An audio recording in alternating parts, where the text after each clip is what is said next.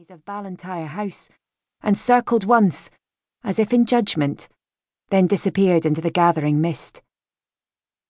And the house stood solid on its raised terrace above the neat lawns and gravelled paths which led down to the river, quite indifferent to the passing moment.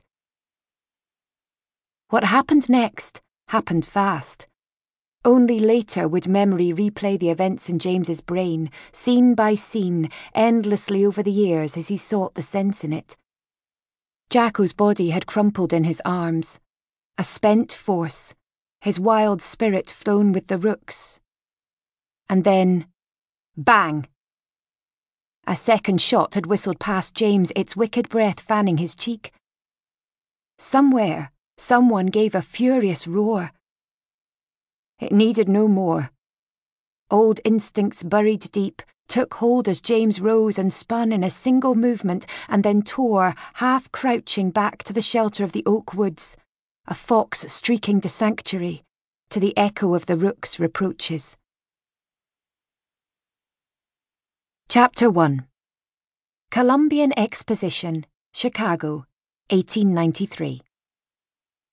Every few minutes, the beam of a giant arc light swept the roofline of the White City, cleaving the Illinois night sky to startle the grebes that rode the lake's dark swells.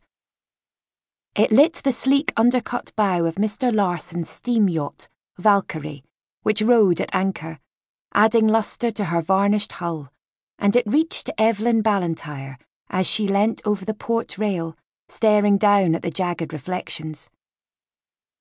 She began counting the seconds between each raking shaft.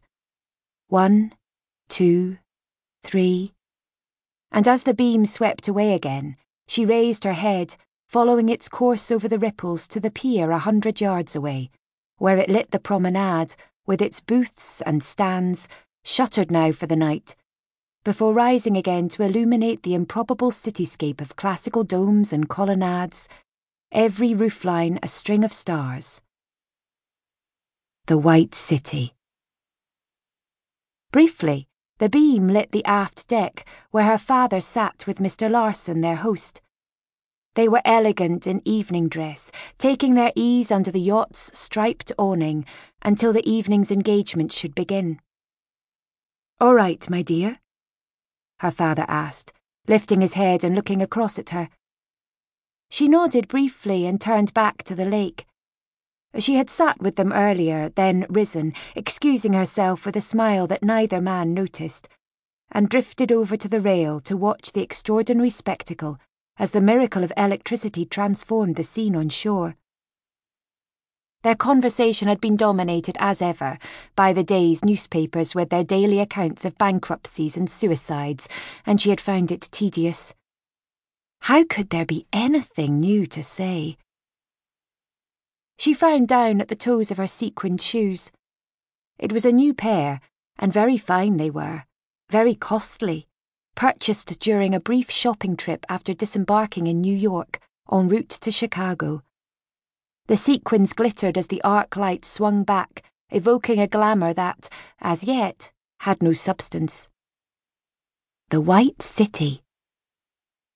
Back in Scotland, when she first heard the name, it had conjured up an ethereal, mysterious place of great wonder, and looking across the shore now, she thought it lived up to expectations. But there had been nothing ethereal inside the noisy machinery hall where they had squandered their morning, nor in the mines and mining building that afternoon. Her father, inevitably, had been fascinated by both places engrossed by what he saw, probing for information about costs and returns, while she stood by with nothing to do but wait and study the extraordinary fashions of the few women there who, like her, attended their male companions. Mr. Larson had left a selection of souvenir guidebooks and programs in the yacht's saloon, and she had browsed through them with a keen interest. The world has come to Chicago, he told her with a smile. So prepare to be amazed. She had browsed through the Illustrated Guide to the World's Fair in Chicago and the World's Columbian Exposition, which informed her that, quite apart from the main pavilions, there was a Japanese.